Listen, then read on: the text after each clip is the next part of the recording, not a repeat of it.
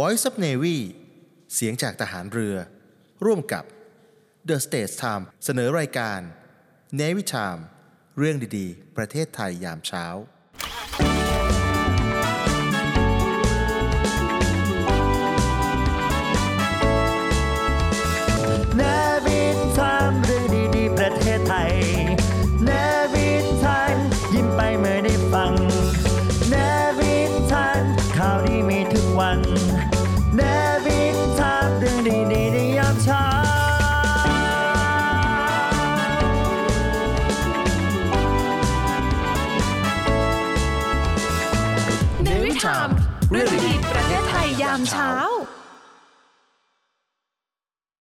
อาเซียนเนี่ยนะครับมีประวัติย้อนไปถึง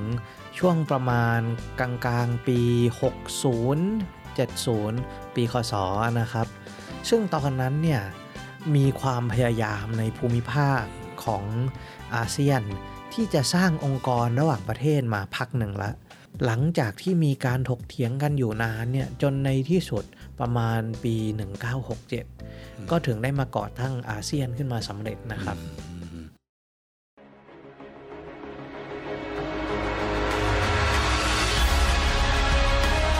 ศูนย์อำนวยการรักษาผลประโยชน์ของชาติทางทะเลหรือสอนชน เป็นนกลไกศูนย์กลางบูรณาการการปฏิบัติการร่วมกับ 7 หน่วยงานประกอบด้วย กองทัพเรือ กรมเจ้าท่า กรมประมง กรมสุรากากรกรมทรัพยากรทางทะเลและชายฝั่งตำรวจน้ำและกรมสวัสดิการและคุ้มครองแรงงาน มาร่วมเป็นส่วนหนึ่งในการพิทักษ์รักษาผลประโยชน์ของชาติทางทะเล หรือประโยชน์อื่นใดในเขตทางทะเล ไม่ว่าโดยตรงหรือโดยอ้อม เพื่อความมั่นคง มั่งคั่ง และยั่งยืนของประเทศชาติและประชาชน พบเห็นเหตุด่วนเหตุร้ายภัยทางทะเล โทร 1465 สายด่วนสอนชน 1465 สายด่วนสอนชน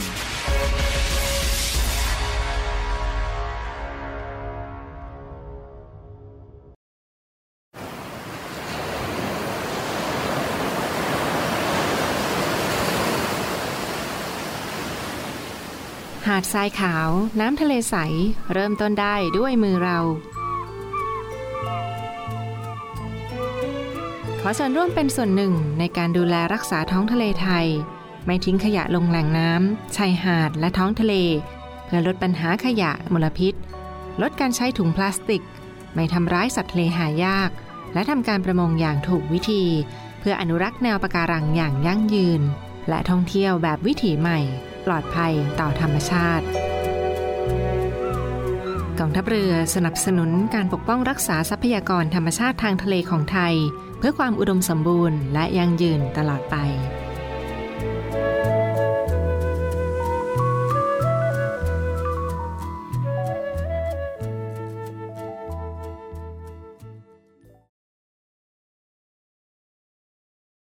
สวัสดีครับ ขอต้อนรับเข้าสู่รายการ Navy Time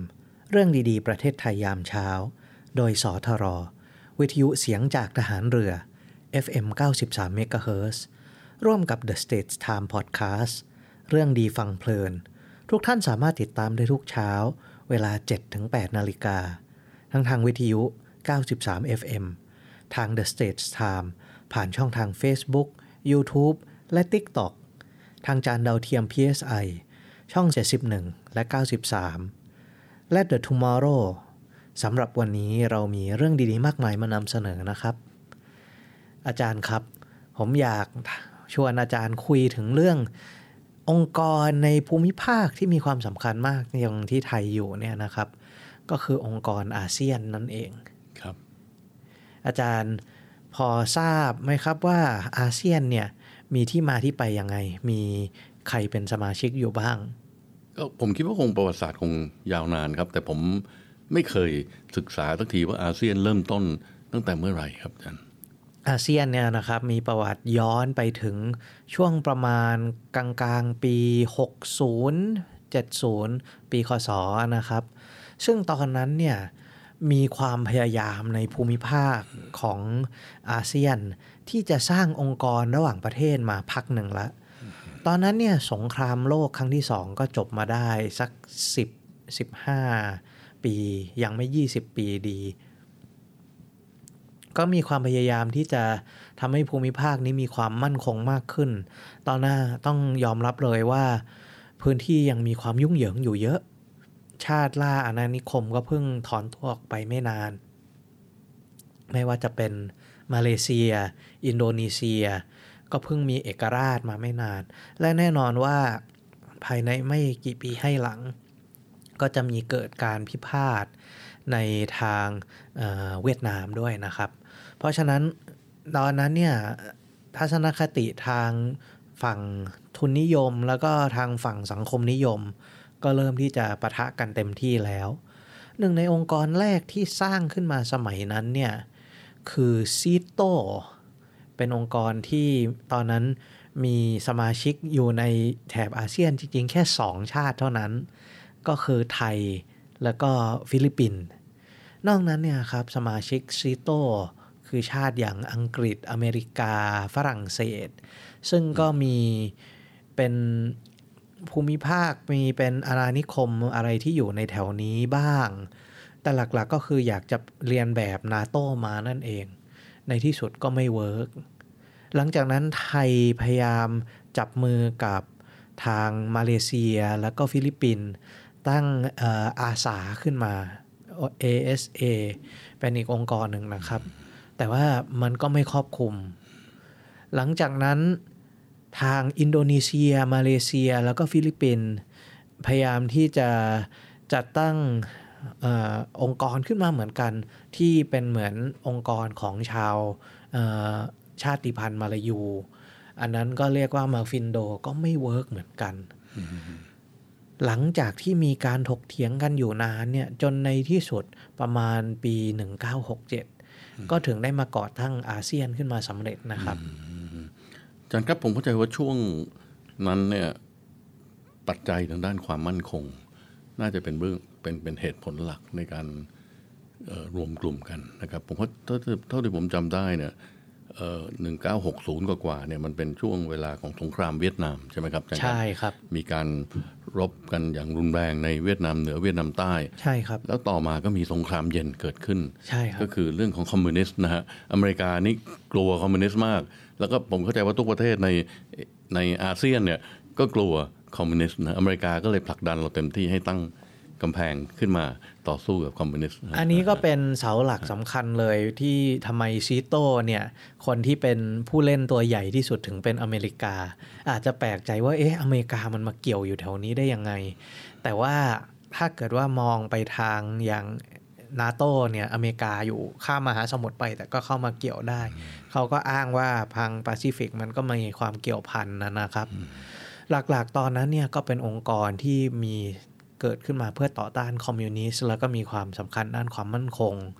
แต่ว่าในที่สุดเนี่ยมันไม่ได้ตอบโจทย์ของคนที่อยู่ในภูมิภาคจริง ๆ ไม่ได้ตอบโจทย์ของคนอาเซียน จนในที่สุดเนี่ยต้องรอจนกระทั่งมาถึงปี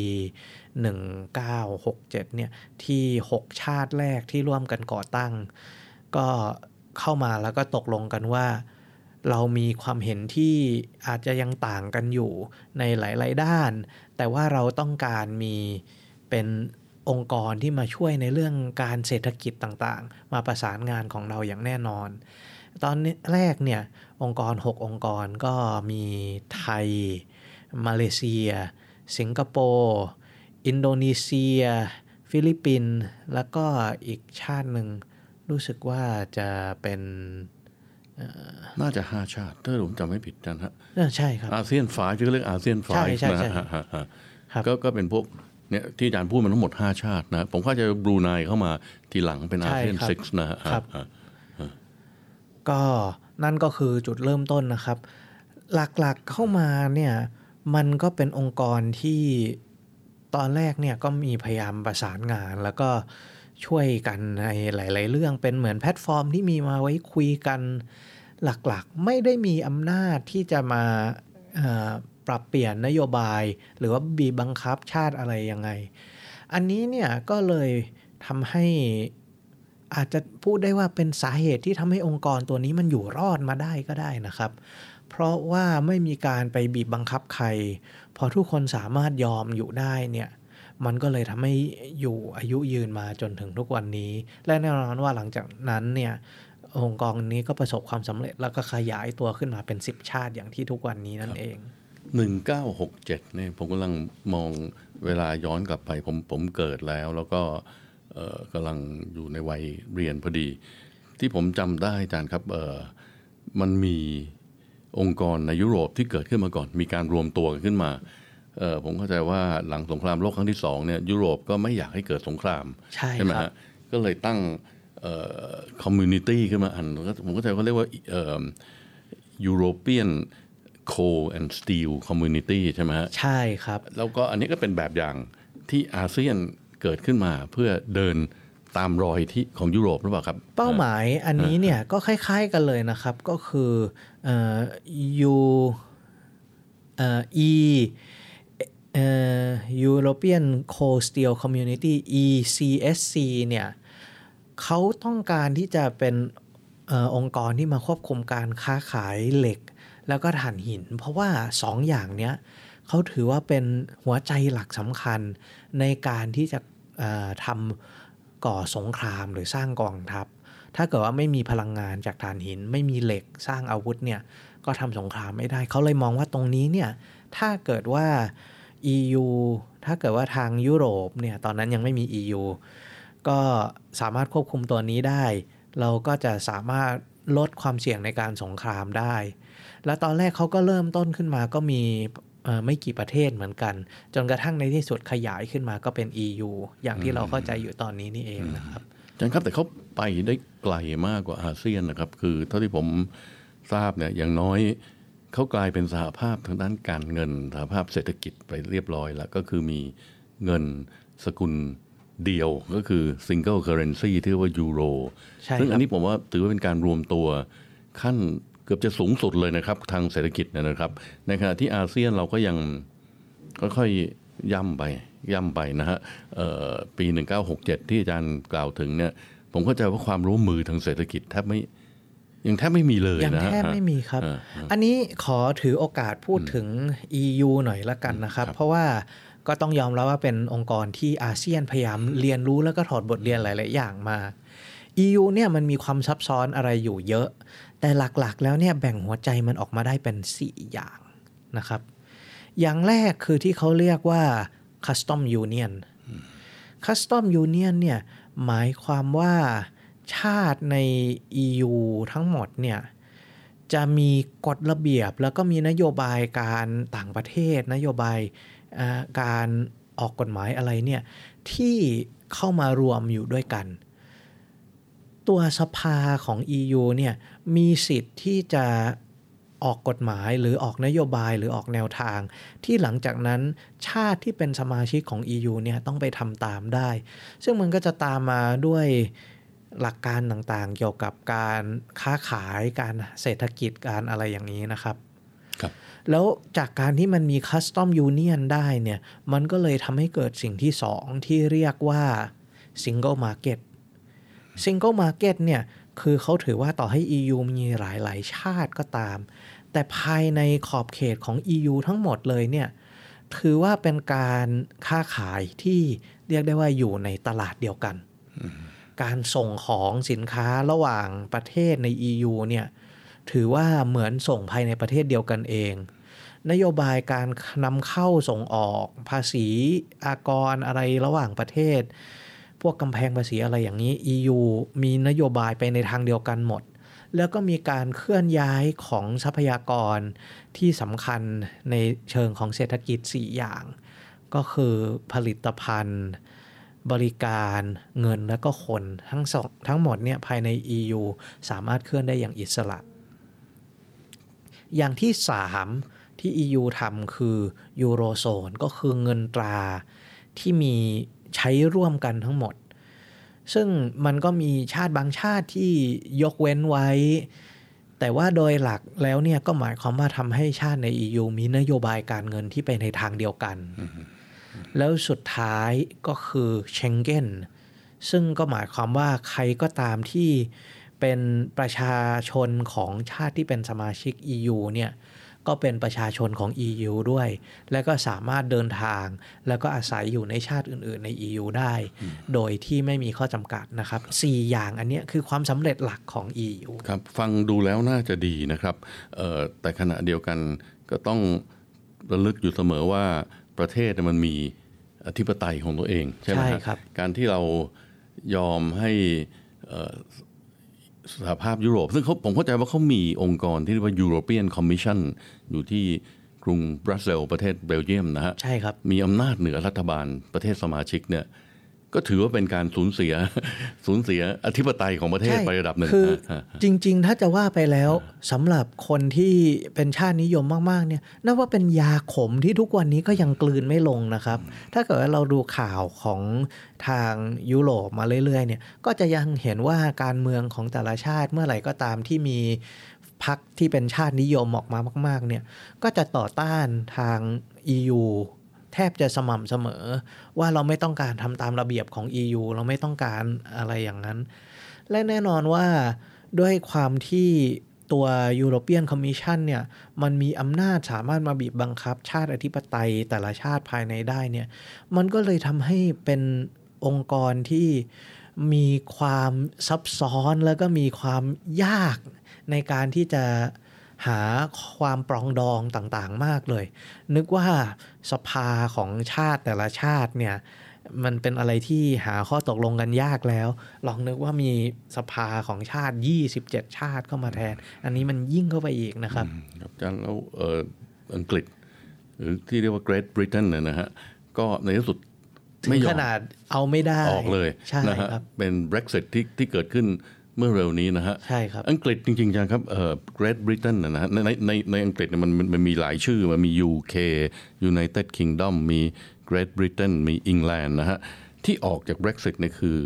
Great Britain ออกจากอังกฤษใช่ออกครับออกจากออกจาก EU นะฮะแต่ Great Britain เนี่ยอาจารย์ครับ แต่ไหนแต่ไรไม่เคยเข้าร่วมในยูโรเลย ถ้าจะสังเกตดูเงิน British Pound เนี่ยนะฮะก็ยังมีอยู่ ทุกวันนี้แล้วก็ไม่เคยยกเลิกนะฮะประเทศอื่นนี่ยกเลิกหมดแล้ว เงินดอยช์มาร์กเงิน Swiss Franc เงิน French Francหายไปหมดแล้ว วันนี้ไม่มีในสารระบบแล้วใช่ครับเป็นยูโรอย่างเดียวอย่างเดียว แต่ British Pound เนี่ยครับเงิน Pound Sterling เนี่ยยังคงอยู่กับเราจนทุกวันนี้อ่าอันนี้เนี่ยก็เป็นตัวอย่างที่ดีมากเลยนะครับ เพราะว่าการที่เป็นสมาชิกของ EU เนี่ยไม่จำเป็นว่าคุณจะต้องอยู่ในยูโรโซน ไม่จำเป็นว่าคุณจะต้องใช้เงินยูโร หรือว่าการที่คุณอยู่ใน single market ของ EU เนี่ย ก็ไม่ได้หมายความว่าคุณจะต้องเป็นสมาชิกของ EU ก็ได้ อย่างเช่นยกตัวอย่างอย่างเชงเก้นอย่างเงี้ย ที่ว่าคนสามารถเดินทางระหว่างกันได้สวิตเซอร์แลนด์ที่เป็นประเทศที่เป็นกลางในตำนานเลยเนี่ย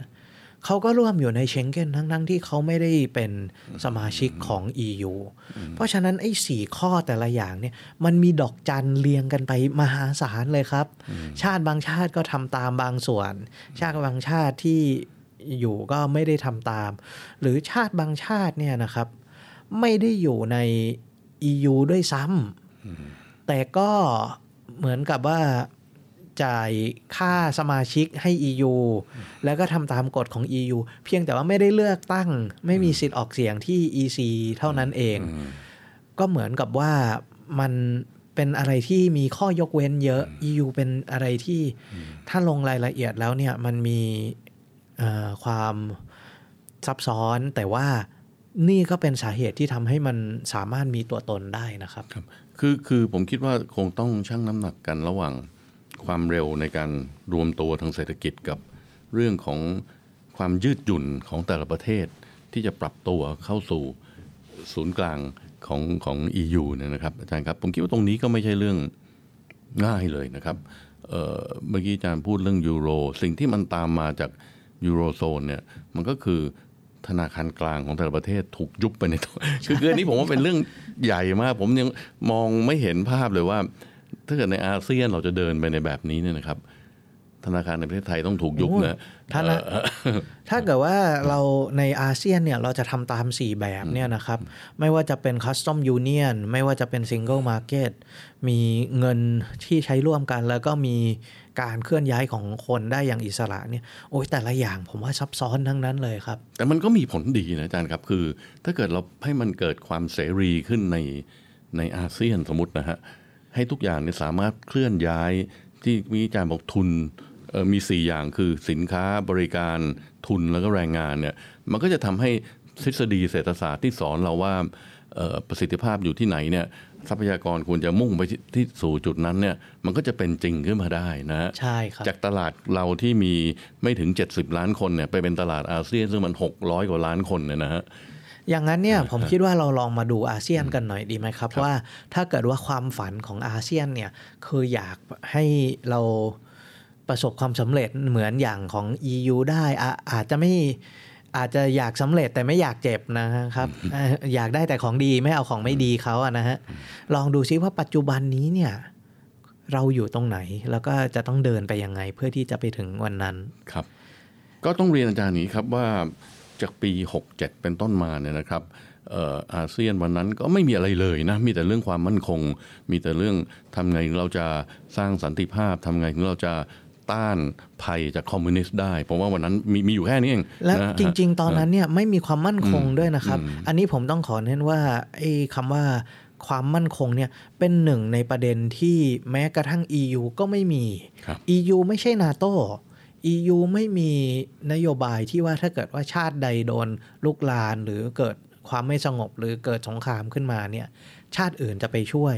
อันนั้นเนี่ยคือนาโตอืมแล้วอันนั้นเนี่ยคือสิ่งที่ซิโต้พยายามทำอยู่ แต่ว่าไม่สำเร็จ พอมาเป็นอาเซียนเนี่ย ตัดประเด็นเรื่องความมั่นคงออกไปเลย เพียงแต่ว่าเป็นประเด็นทางด้านเศรษฐกิจมากกว่า แล้วก็เป็นความพยายามที่จะมาต่อต้านทัศนคติทัศนวิสัยของตอนนั้นเนี่ยก็คือคอมมิวนิสต์โดยที่ใช้เศรษฐกิจที่แข็งแรงเข้ามา ไม่มีนโยบายที่เกี่ยวพันกันทางด้านการทหารนะครับ อืมอาจารย์ครับ แต่เขามีมีประชุมอะไรบางอย่าง ผมจำชื่อไม่ได้ที่สหรัฐอเมริกาจะมาร่วมประชุมด้วยเป็นประจำทุกปี แล้วก็ ทางญี่ปุ่นทางอะไรพวกเนี้ยนะฮะมันเป็นอาเซียน Security Forum หรืออะไรทุกอย่างเนี่ยนะฮะเอ่อคุยกันเรื่องการทหารพอสมควร แล้วก็มีการฝึกซ้อมรบร่วมกันระหว่างประเทศนอกอาเซียนกับประเทศในอาเซียนนะฮะมันจริงประเด็นความมั่นคงก็ยังอยู่ระดับหนึ่ง แต่ไม่ใช่เป็นประเด็นนำของของอาเซียนแล้วนะฮะใช่ครับใช่ครับ คราวนี้เอ่อกลับมาในประเด็นเศรษฐกิจครับความมั่นคงคงมีหลายมิติที่ที่ที่ มันเอ่อมีความอ่อนไหวพอสมควรในด้านเศรษฐกิจนะครับอาจารย์ครับพอปี 67 รวมเป็นอาเซียนขึ้นมาเนี่ยเอ่ออาจารย์จะเห็นว่าสี่ห้าประเทศที่เป็นประเทศที่ยังร้อนๆอยู่ตอนนั้นเนี่ยนะฮะ CLMV เนี่ยยังไม่เข้ามานะฮะใช่ครับเอ่อกัมพูชา ลาวเอ่อเมียนมาเวียดนาม ตอนนั้นก็จะมีเฉพาะอาเซียน 6 นะบวกบรูไนก็เป็นการเป็นเป็นหกอาบูเซียนไนหกก็เข้าไปร่วมอย่างครับรวดเร็วอะนะคครัรับบครับ ครับเราก็มีเขาเรียกอะไรการให้สิทธิพิเศษทางภาษี ตอนนั้นผมเข้าใจว่าเป็นเป็นคล้ายๆเป็นโครงการแรกที่มีในอาเซียนก็คือมานั่งคุยกันว่า เอาเลือกสินค้าออกมากลุ่มหนึ่งยานยนต์คุณให้สิทธิ์ห้าสิบเปอร์เซ็นประเทศนี้ให้สิทธิ์ห้าสิบเปอร์เซ็นแล้วก็ลดภาษีกันลงมาเป็นรายกลุ่มสินค้าที่ประเทศอาเซียนอยากทำมันไม่ work หรอฮะคือเป็นการเลือกกลุ่มบางทีไปเลือกเอาสินค้าที่ไม่มีความต้องการในอาเซียนเลย เช่นเสื้อ แจ็คเก็ตสกีแจ็คเก็ตอย่างเงี้ยคนที่อาเซียนไม่มีใครเล่นสกีในอาเซียนใช่ครับก็เอาเอาพวกเนี้ยมาลดภาษีกันนะแต่ว่าฮะประเด็นก็คือมันเป็นการเริ่มเปิดเวทีเจรจา เพื่อครับให้มีการคุยกันเรื่องนี้นะครับครับ จนแล้วจนรอดก็ไปไม่ถึงไหนครับเอ่อมาถึงปีเอ่อ2535 1992 อันนี้ผมต้องให้เครดิตกับเอ่อนายกไทยสมัยนั้นเต็มๆ คือคุณอนันต์ปัญญารชุนนะฮะ แล้วก็มีรัฐมนตรีคลังชื่อสุธีสิงห์เสน่ห์เนี่ยก็ เสนอไอเดียขึ้นมาว่าเราจะเป็นเขตการค้าเสรีนะฮะที่เรียกว่า AFTA AFTA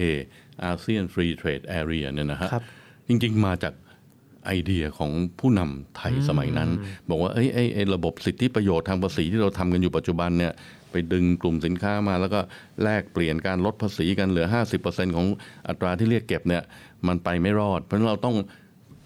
ลดภาษี across the board ก็คือภาษีทุกตัวในอาเซียนในที่สุดต้องเป็น0ถึง5เป้าหมายแรกคือ0ถึง5เปอร์เซ็นต์นะใช่ครับอาเซียนเป็นประเทศที่มีภาษีนำเข้าสูงครับ เพราะฉะนั้นเอ่อการเลือกกลุ่มสินค้ามาลดภาษีให้กันเนี่ยมันก็มีส่วนระดับหนึ่งในการช่วยกระตุ้นให้เกิดการค้าภายในอาเซียนนะครับ แต่มันนำไปสู่เขตการค้าเสรีไม่ได้ครับ จนผมถึงว่าตอนนั้นเนี่ยเป็นความพยายามที่น่าสนใจมากเลยนะครับ เพราะว่าเขา ยอมให้แต่ละชาติเนี่ยยังมีนโยบายของการมีภาษีของตนเอง แต่ว่าถ้าเกิดว่าภายในอาเซียนเนี่ยจะต้องมีการลดภาษีลงไปครับซึ่งอันนี้เนี่ยก็เป็นจุดเกิดของอะไรต่อไปอีกเยอะ เดี๋ยวเราพักกันสักครู่แล้วมาคุยกันต่อครับ Song of the Day เพลงดีๆ ที่อยากให้คุณฟัง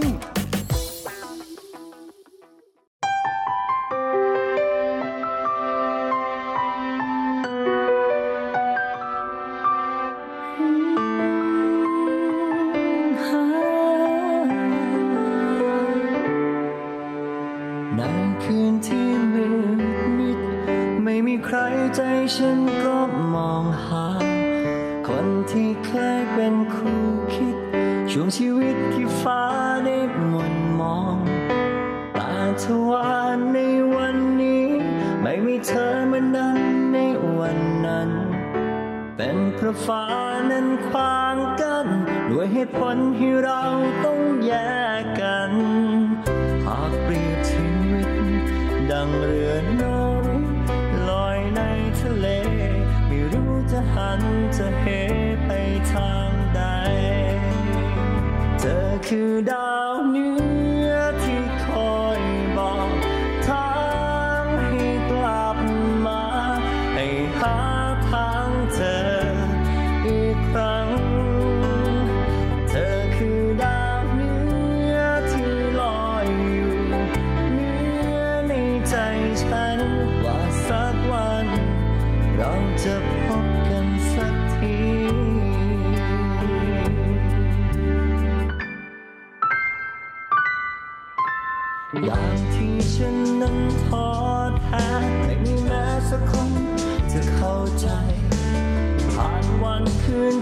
หดร้ายอยากจะหนีหายจากตรงนี้ไป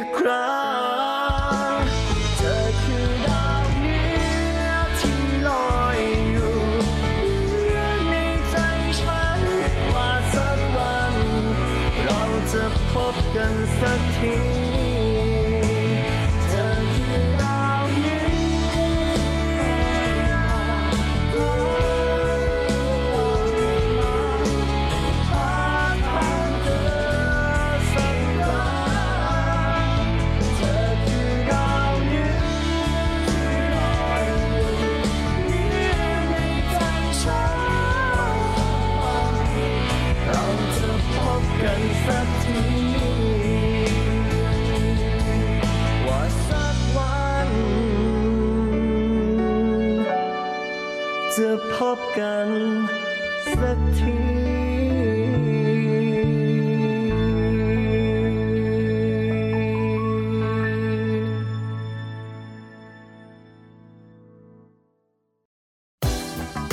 song of the day เพลงดีๆ ที่อยากให้คุณฟัง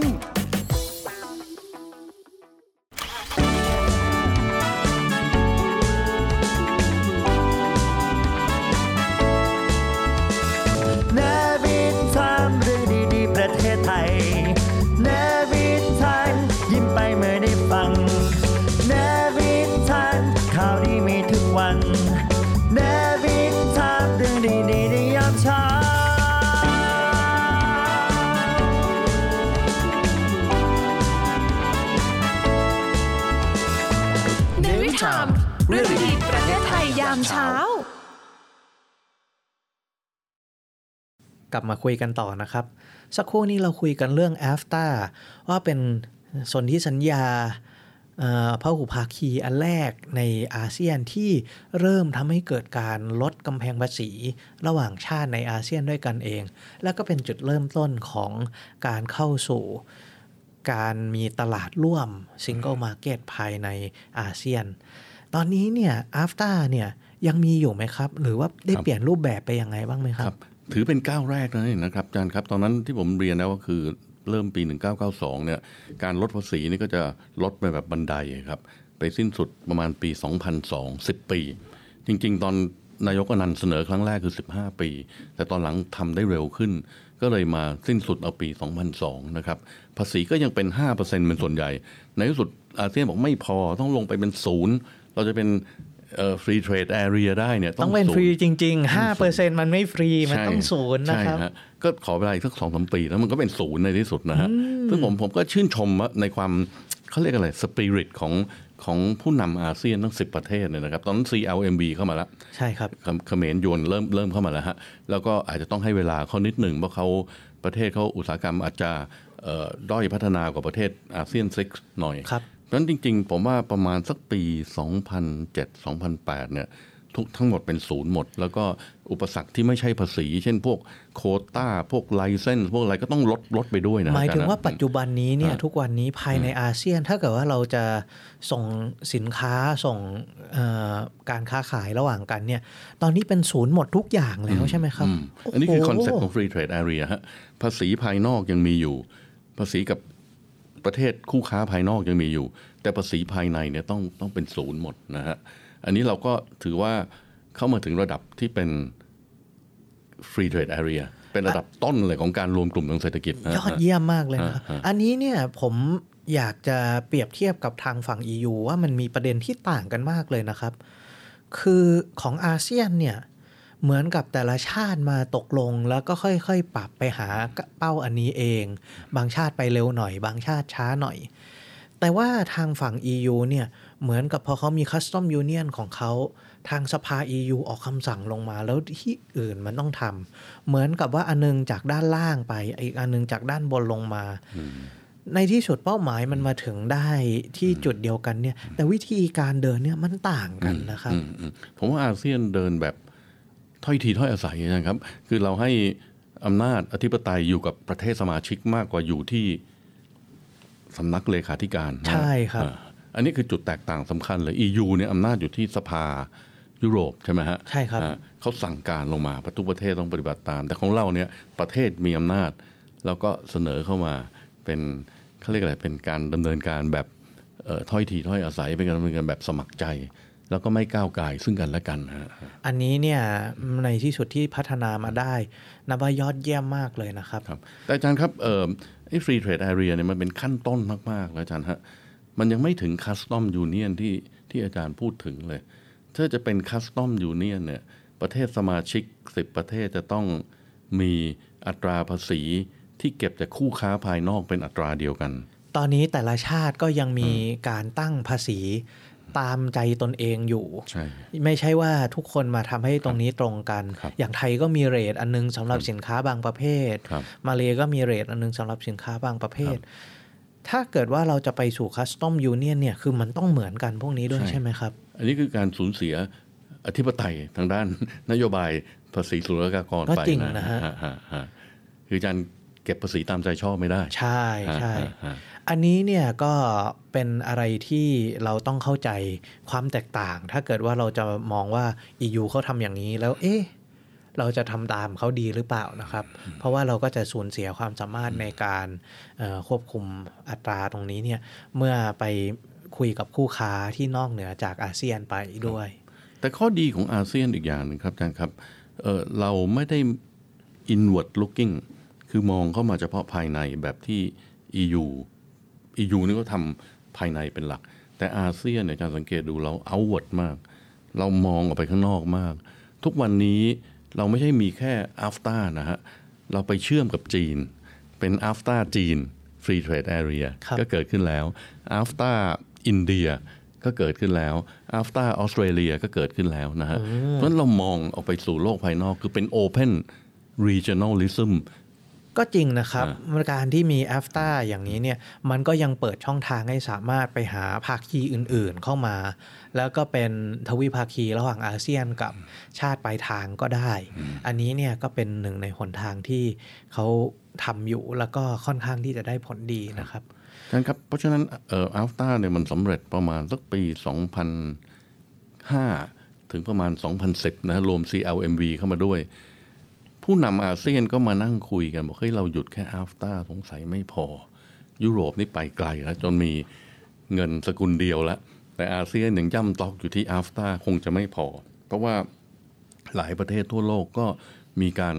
รวมกลุ่มทางเศรษฐกิจในระดับภูมิภาคเยอะอเมริกาก็มีนาฟตานะฮะใช่ครับเอ่อแอฟริกาก็มีของเขานะฮะเพราะฉะนั้นผู้นำอาเซียนก็เลยบอกเราคงจะต้องเป็นอัฟตา plus นะก็คือจะต้อง ลงลึกลงไปอีกนะครับลงลึกลงไปตรงครับนี้เนี่ยมันก็คือไอ้ข้ออื่น ๆ ที่ EU เขาทำอะนะครับครับลองพูดถึงอันที่อาจจะเข้าใจง่ายหน่อยก็คือ ตัวเรื่องเกี่ยวกับถ้าเปรียบเทียบก็คือเชงเก้นก็คือการที่คนสามารถเดินทางระหว่างอาเซียนได้ จากทุกชาติไปยังทุกชาติ โดยไม่มีข้อจำกัดนะครับ อันนี้คือที่เชงเก้นเขาทครับำคือระหว่างเชงเก้นเนี่ยแทบจะเรียกได้ว่า ไม่ต้องมีพาสปอร์ตเลย ก็สามารถเดินทางระหว่างกันได้ ตอนนี้เนี่ยในอาเซียนเป็นยังไงบ้างเหรอครับ เรื่องการเอ่อเดินทางของคนอย่างเนี้ยอาจารย์ครับคนหนึ่งเป็นเป็นเป็นแค่ด้านเดียวเดี๋ยวผมเรียนอาจารย์นิดหนึ่งว่ามันมีคำว่า AEC เกิดขึ้นก็คือ ASEAN Economic Community นะฮะคือเรากำลังเดินไปสู่ประชาคมเศรษฐกิจอาเซียนนะฮะครับแล้วก็หนึ่งในการเคลื่อนย้ายคนเนี่ยเป็น เป็นเป็นด้านหนึ่งนะฮะเอ่ออีกด้านด้านแรกเป็นการเคลื่อนย้ายสินค้า เคลื่อนย้ายบริการ เคลื่อนย้ายทุน แล้วก็การเคลื่อนย้ายคนนะครัฮะบฮะการเคลื่อนย้ายคนเนี่ยอาจารย์ครับเอ่อผมคิดว่าในยุโรปไปไกลมาก คนมันสามารถอพยพย้ายถิ่นฐาน ย้ายที่ตั้งย้ายอาชีพกันได้อย่างเสรีจริง ๆ ข้ามพรมแดนนะฮะแต่ในอาเซียนเนี่ยอาจารย์มองดูเนี่ยเรา ไปไม่ถึงขั้นนั้น ยังไม่ถึงครับนะครับครับคือเข้าที่ผมเข้าใจตอนนี้เนี่ยมันมีข้อจำกัดว่าที่อาเซียนทุกชาติมาตกลงกันอยู่อย่างหนึ่งก็คือ อาเซียนหนึ่งสามารถไปยังอีกอาเซียนหนึ่งได้เอ่อหมด แล้วก็ต้องอยู่ได้โดยไม่ต้องขอวีซ่าอย่างน้อย 2 สัปดาห์ 14 วัน แต่ว่าถ้ามากกว่านั้นเนี่ย มันก็ยังเอ่อแล้วแต่แต่ละชาติเขาจะคุยกันนะครับ อันนี้ก็เป็นวีซ่าด้านการท่องเที่ยวนะ เราฟรีวีซ่าเฉพาะคนภายในอาเซียนนะครับเอ่อก็เป็นสิ่งที่ดีฮะเพราะว่าการเคลื่อนย้ายก็ฟรีได้ระดับหนึ่งนะฮะแต่การเข้าไปทำงานย้ายถิ่นฐาน เข้าไปอาศัยอยู่ในอีกประเทศหนึ่งเนี่ยผมว่าเราปฏิเสธความจริงไม่ได้ว่าวันนี้เนี่ยอาเซียนมีแรงงานอพยพมหาศาลเลยอาจารย์ฮะเอ่อ ตัวเลขเท่าที่ผมได้รับทราบมาเนี่ยใกล้ๆสิบล้านคนครับหมายว่าคนเชื้อชาติหนึ่งที่ไปอยู่ในอีกประเทศหนึ่งเนี่ยนะฮะตอนนี้มีประมาณ 10 ล้านคนภายในอาเซียน แล้วประเทศไทยนะท่านอย่างที่เราเคยคุยกันแล้วว่าเรามีปัญหาเรื่องเออสังคมสูงอายุนะฮะกำลังแรงงานลดลง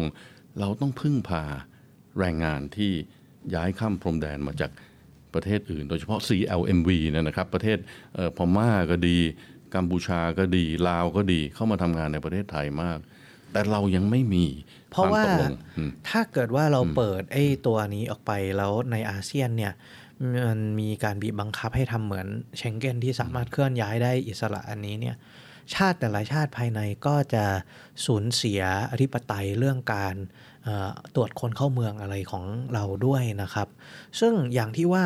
อาเซียนเนี่ยต่างกับ EU ว่าส่วนกลางไม่สามารถบังคับออกมาได้ แต่ละชาติจะต้องทำของแต่ละชาติเอง แล้วการที่จะมาบีบบังคับให้ทำเรื่องไม่สามารถปล่อยให้คนเข้าออกได้โดยไม่มีจำกัดแล้วเนี่ย ผมก็ว่าอาจจะยังเป็นอย่างที่ว่าเป็นยาขมที่หลายชาติก็ยังกืนไม่ลงนะครับ ผมว่าเราน่าจะบริหารจัดการได้ระดับหนึ่งครับ คงคงใช้มันเสรีแบบเข้ามาแล้วมาก่อความวุ่นวายมาสร้างปัญหาความมั่นคงเนี่ยคงคงยอมไม่ได้นะฮะผมคิดว่าอาเซียนคงน่าจะต้องมานั่งคุยกัน ว่าเราจะให้แรงงานเคลื่อนย้ายอย่างเป็นระเบียบเรียบร้อยเนี่ยทำยังไง ประเทศที่ได้ประโยชน์กันครับ มันไม่ใช่เฉพาะประเทศไทยนะฮะผมว่าอีกประเทศหนึ่งคือสิงคโปร์ที่เป็นประเทศที่ สังคมสูงอายุเร็วมากนะฮะประเทศเหล่านี้เนี่ยครับต้องการกำลังแรงงานนั้นตรงนี้ผมค่อนข้างสนับสนุนแนวคิดที่จะเปิดเสรีเรื่องการเคลื่อนย้ายแรงงานนะฮะแต่เป็นการเคลื่อนย้ายแบบบริหารจัดการ เป็นการเคลื่อนย้ายแบบต้องคำนึงถึงปัจจัยด้านสังคมแล้วก็ความมั่นคงด้วย ไม่ใช่มองถึงเรื่องเศรษฐกิจเรื่องเดียวนะครับถ้าเอาเซียนมีความตกลงด้านนี้เนี่ยผมคิดว่าประสิทธิภาพก็ดีหรือออ การพัฒนาการทางเศรษฐกิจของเราเนี่ยก็น่าจะก้าวไปได้ไกลพอสมควรทีเดียวครับ อันนี้ก็เป็นอะไรที่จะต้องค่อยๆคุยเจรจากันไปนะครับ เพื่อดูซิว่าในที่สุดเราจะพัฒนาด้านนี้ไปได้อีกขนาดไหนครับอาจารย์ครับจริงๆ เรื่องนี้มันโยงไปถึงเรื่องการท่องเที่ยวด้วยอาจารย์พูดถึงเรื่องเชงเก้นวีซ่าเนี่ยนะฮะเอ่อปัจจุบันเนี่ยสมมุติเกิดนักท่องเที่ยวจีน ได้วีซ่าเดินทางเข้ามาประเทศไทย จะ เดินทางต่อไปยังกัมพูชาเนี่ยสตาร์ทใหม่หมดนะครับต้องขอวีซ่าอีกทีหนึ่งฮะใช่ครับ จะเดินทางไปมาเลเซียต้องขอวีซ่าอีกทีเพราะฉะนั้นตรงนี้ผมก็เป็นอีกจุดหนึ่งที่ผมมองว่า ถ้าเกิดเราต้องการขยายตลาดการท่องเที่ยวของอาเซียน ให้มันครอบคลุมสิบประเทศโดยที่ไม่มีข้อจำกัดที่พรมแดนนะฮะก็น่าที่จะเป็น ASEAN single visa แบบที่แบบคล้ายๆเชงเก้นก็อาจจะเป็นจุดเริ่มต้นสตาร์ทที่ค่อนข้างที่จะเข้าใจง่ายด้วยนะครับ หลาย ๆ ชาติก็อาจจะสามารถยอมรับตรงนี้ได้ แล้วก็เป็นขั้นแรกในการไปสู่การสามารถเดินทางได้โดยอิสระระหว่าง แล้วคนที่ได้ประโยชน์ไม่ใช่ใครครับ ประเทศไทยครับ เพราะเราเป็นประเทศที่กรุงเทพเนี่ยเป็นเมืองที่มี flight connection มากที่สุดในในโลกเมืองหนึ่งเลยนะอาจารย์ฮะใช่ครับ เรามีเครื่องบินบินมาเปลี่ยนเครื่องที่กรุงเทพมหาศาล เพราะฉะนั้นถ้าเกิดเรามีสถานที่ท่องเที่ยวเพิ่มขึ้นเนี่ยอาจารย์ครับ เช่นเอ่อนักท่องเที่ยวจาก ฝรั่งเศสบินมากรุงเทพเนี่ย ไปนครวัดต่อเนี่ยนะฮะโดยที่ไม่ต้องทำวีซ่าอีกทีนะฮะโอ้มันจะอาจารย์คคิดวาดูมลื่นมันจะมากขึ้นคนเยอะเลยคนได้นะประโยชน์นี่ไม่ใช่ไม่ใช่เขมรนะฮะคนได้ประโยชน์คือประเทศไทยนะฮะเพราะเขาจะมาลงที่ประเทศไทยเพื่อไปเที่ยวนครวัดกันเขาจะมาลงประเทศไทยเพื่อไปเที่ยวเจดีย์ชเวดากองที่พม่ากันถ้าเกิดเขาไม่ต้องเสีย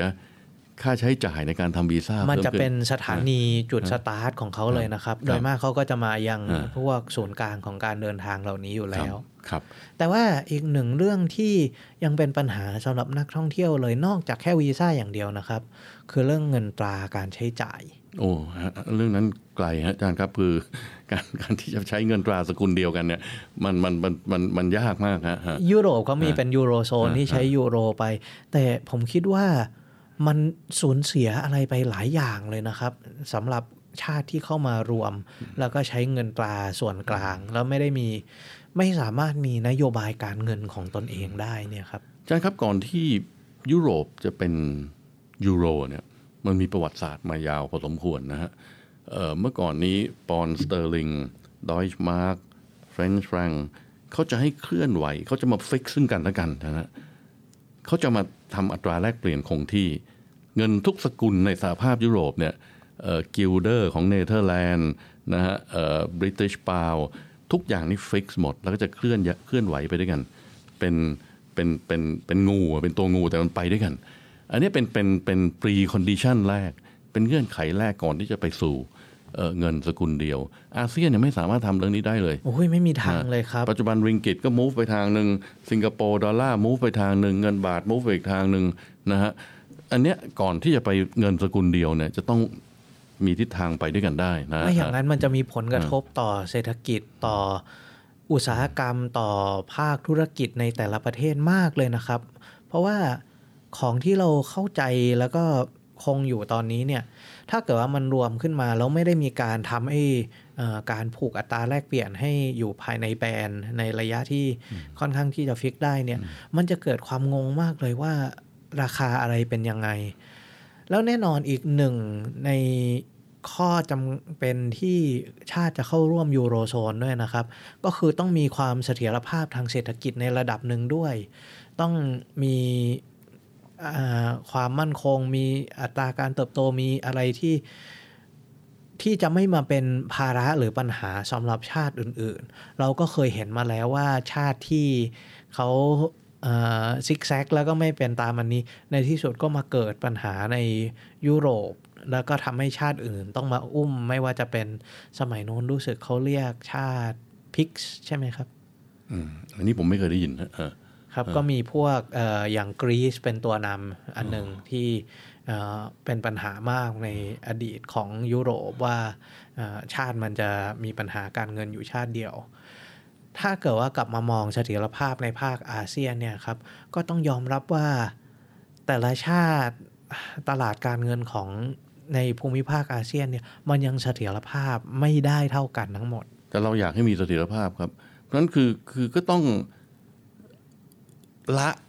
ปรัชญาเดิมของอาเซียนคือไม่ไม่ยุ่งในกิจการภายในของประเทศอื่น อันอันนี้ผมคิดว่าสำคัญเอ่อบางประเทศเป็นคนเกเรมีนะนะฮะเอ่อเกเรไม่ทำตามวินัยที่ควรจะต้องทำเขาเรียกว่าวินัยทางเศรษฐกิจนะฮะก่อนก่อนที่สหภาพยุโรปเนี่ยจะมีอัตราแลกเปลี่ยนคงที่ หรือจะมีเงินสกุลเดียวเนี่ยทุกประเทศต้องมีวินัยนะฮะครับอันเนี้ยเอ่อจะมีวินัยได้ก็ต้องมีคนถือไม่เรียว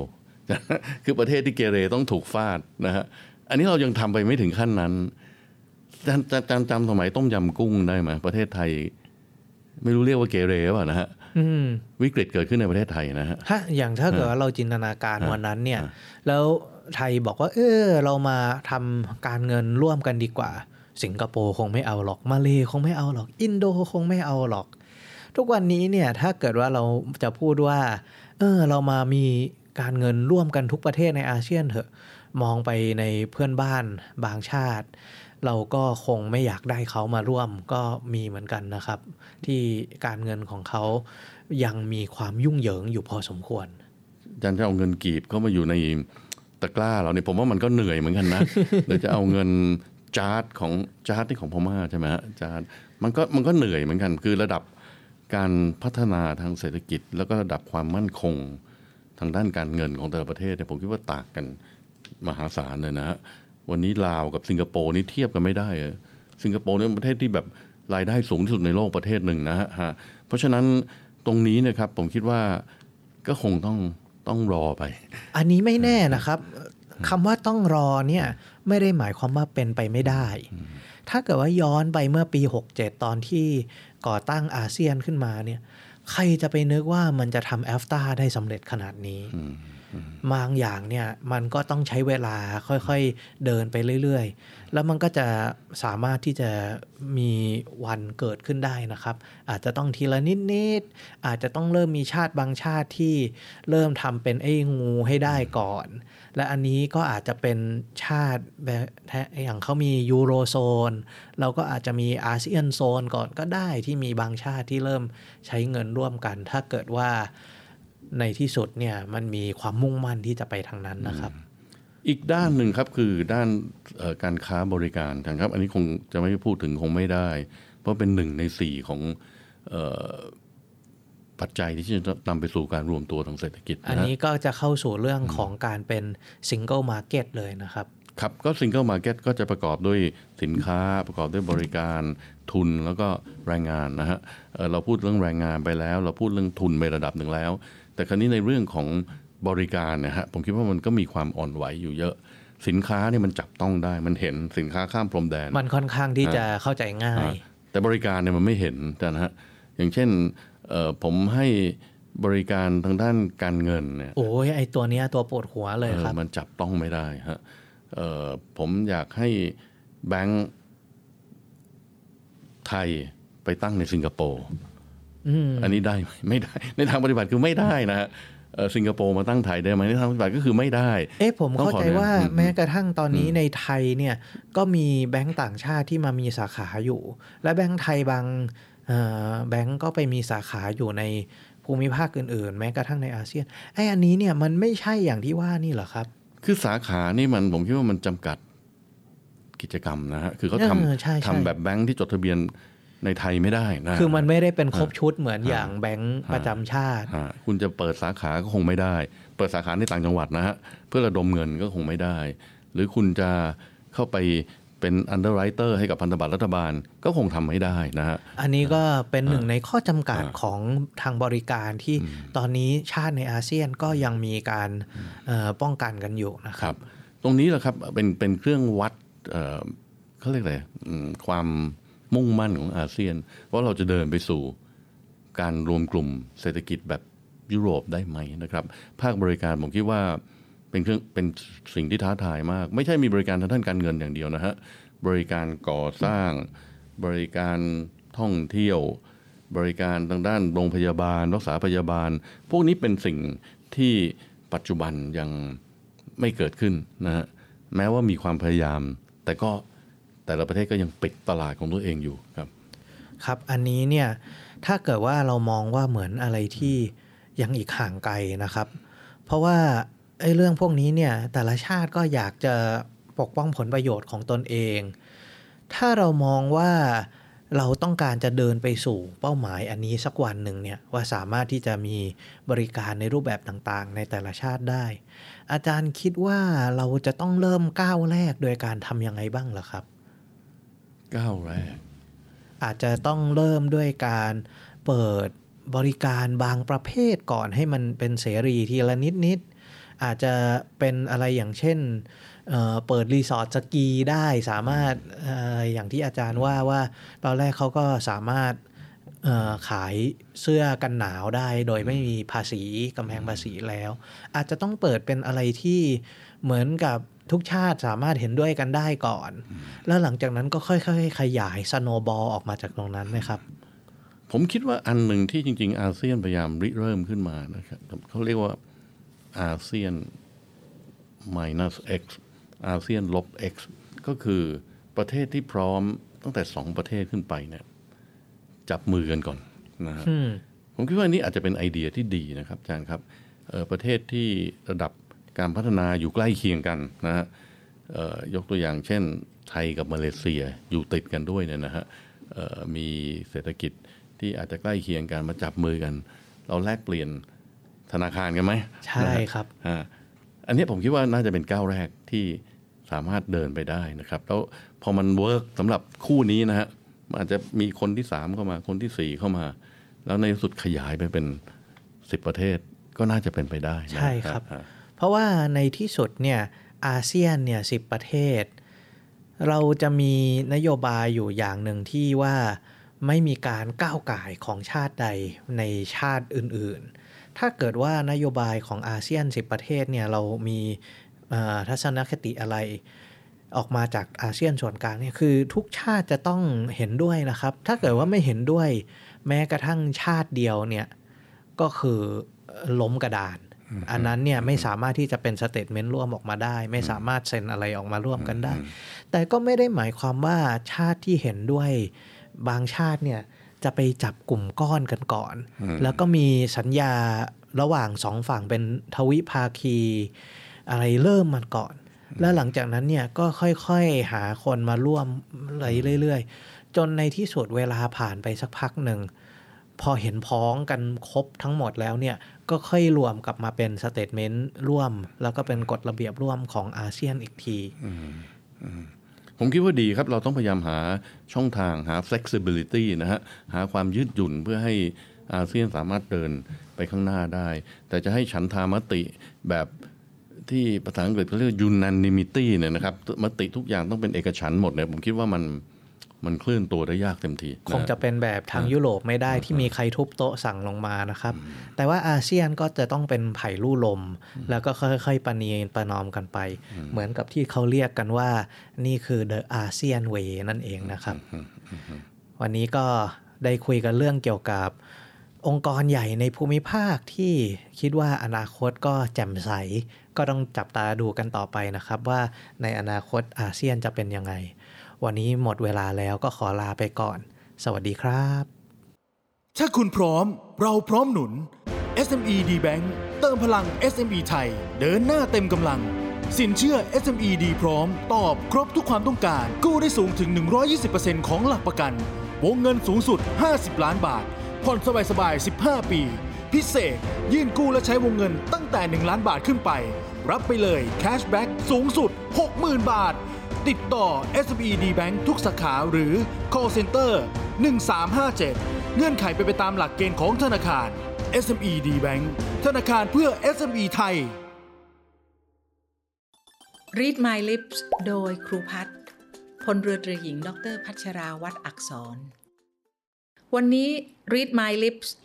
นำข้อความจากงานเขียนของคนโปรดคนหนึ่งของครูเลยค่ะ คือโยฮันวูฟกังวอนเกอเต้ คนไทยรู้จักท่านในนามว่าเกอเต้ เกอเต้เป็นนักเขียน นักวิทยาศาสตร์ กวี เป็นนักปรัชญาชาวเยอรมัน เกอเต้เนี่ย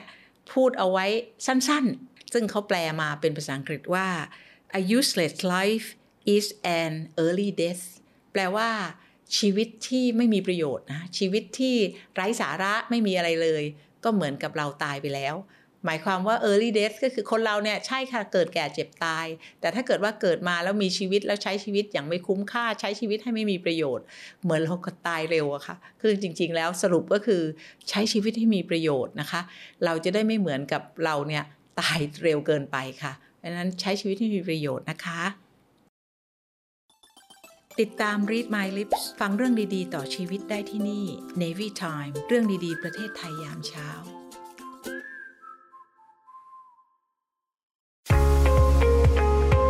พบกับอีกหนึ่งช่องทาง ในการติดตามรับฟังสถานีวิทยุในเครือข่ายเสียงจากทหารเรือทั้ง 15 สถานี 21 ความถี่ ผ่านแอปพลิเคชันเสียงจากทหารเรือในโทรศัพท์มือถือระบบ Android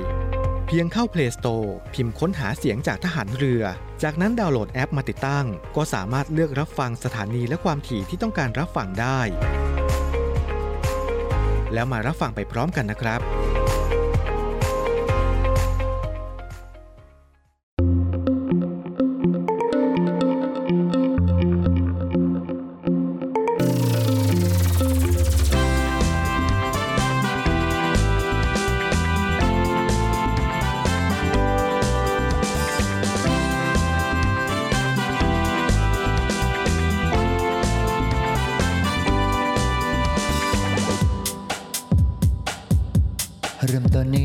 เช้า เรื่องราวที่ดีๆเปิดฟังได้ที่นี่ให้มีแรงบันดาลใจ ข่าวดีที่สร้างสรรค์มาฟังในวิถีให้คุณได้ติดตามเรื่องดีๆ ประเทศไทย มีเรื่องราวดีๆ ในทุกวัน ให้ได้ฟังมีรอยยิ้มในทุกเช้าเนวิทามเรื่องดีๆ ประเทศไทยเนวิทาน ยิ้มไปเมื่อได้ฟังเนวิทานข่าวดีมีทุกวันเนวิทามเรื่องดีๆในยามเช้าเนวิทามเรื่องดีๆประเทศไทยเนวิทานยิ้มไปเมื่อได้ฟังเนวิทานข่าวดีมีทุกวันเนวิทามเรื่องดีๆในยามเช้า